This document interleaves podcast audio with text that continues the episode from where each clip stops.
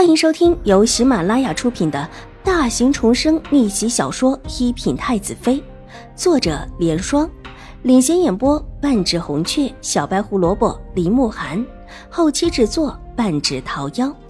喜欢宫斗宅斗的你千万不要错过哟，赶紧订阅吧！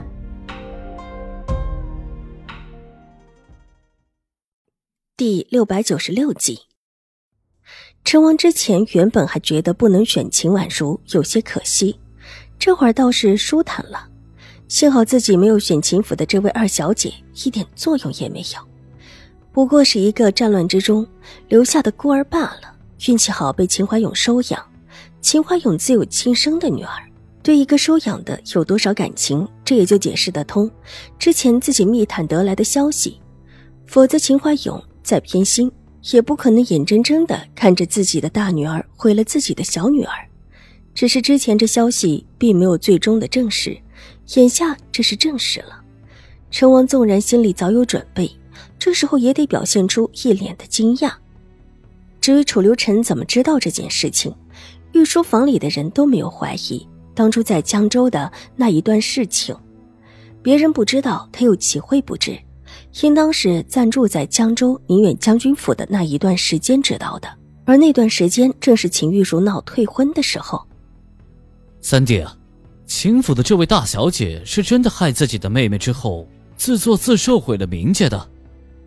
周安转头看向楚留臣，他当时就在江州，应当最清楚。往日里也不便多问，这会说起，就自然问了这么一声。楚留臣点点头，手轻轻的挥了一挥，小轩子会意，从楚留臣的身后站出来，把当初在江州看到的一切，以及听到的一切都说出来。从砸花轿开始，到后来查出秦玉茹手中有和狄言暗中来往的书信，梁府退亲之后还不消停，秦玉茹一再的害秦婉如，还有狄氏出手要劫走秦婉如，林林总总，带的这些事情说完。整个御书房的人都安静下来，成王算是早早知情的，但却没有知道的这么详尽。待得小轩子说完，成王冷静的想了想之后，忽然满头大汗的磕头：“皇兄，请皇兄下旨，让臣弟出家吧。臣弟真的经不起这样的折腾。若这样，还不如早早的出家干净，也免得败坏了名声。”楚留周也觉得全身发冷。惊得目瞪口呆，他府里的女人也不少，往日里争风吃醋的戏码也多。可往日他只当做情趣，哪想到这里面居然恶毒如斯，只觉得背心处一阵冷汗。蓦地想起自己的府里还有女子各种不小心出事的，难不成都只是表面上的文章？这种事情居然还不少。楚留周害得脸色都变白了。他虽然只有十五岁。但十四岁就已经通了人事，皇后赐下的美貌宫人以及他自己找来的不少，只是未曾想过这里面还有这么多的讲究。第一次，他忽然觉得成王被吓得想出家也是情有可原。女人实在是太可怕了。你起来吧。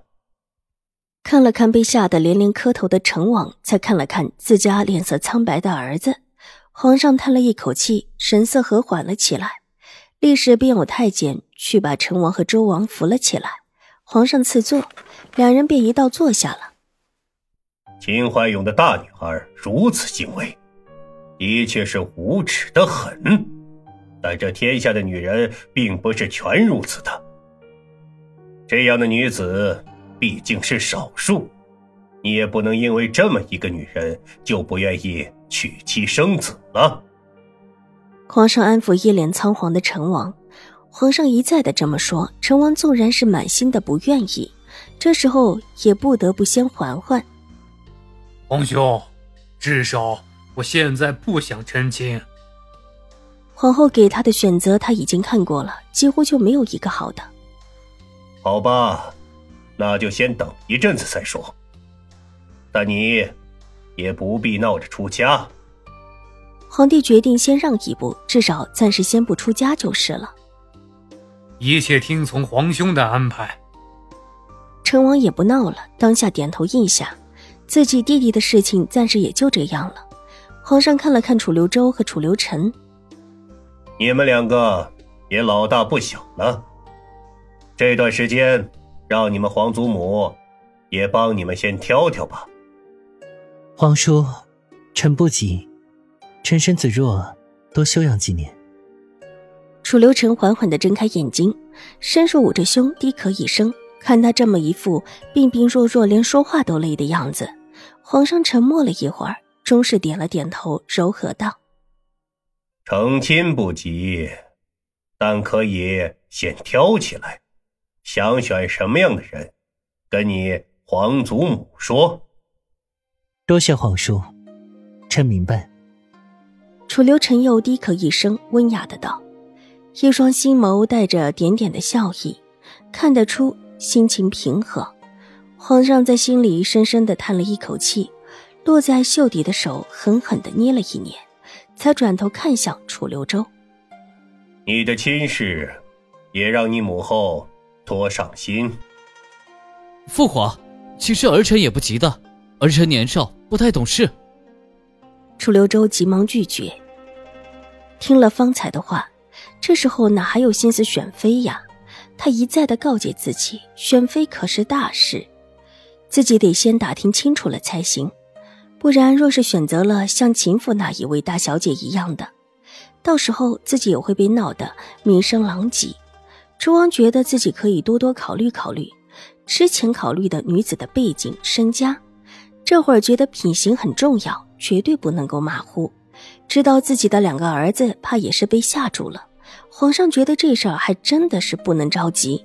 原本他和太后的意思，就是在今天替这几个儿子都定下亲事，那么走个一年半载的礼，正式成亲也得隔一段时间。但这会儿皇上觉得还是晚点选的好，至少得让儿子看看清楚，这选媳妇儿可不能够轻举妄动，特别是皇家的媳妇儿，说不得还得母仪天下。更是天下人的表率，更是马虎不得。几个儿子最大的也不过只有十五岁，多等个几年，心智成熟一些也是好的。这么一想，倒是淡了替他们选妃的意思。皇家成亲其实真的不用那么早，还需谨慎才是。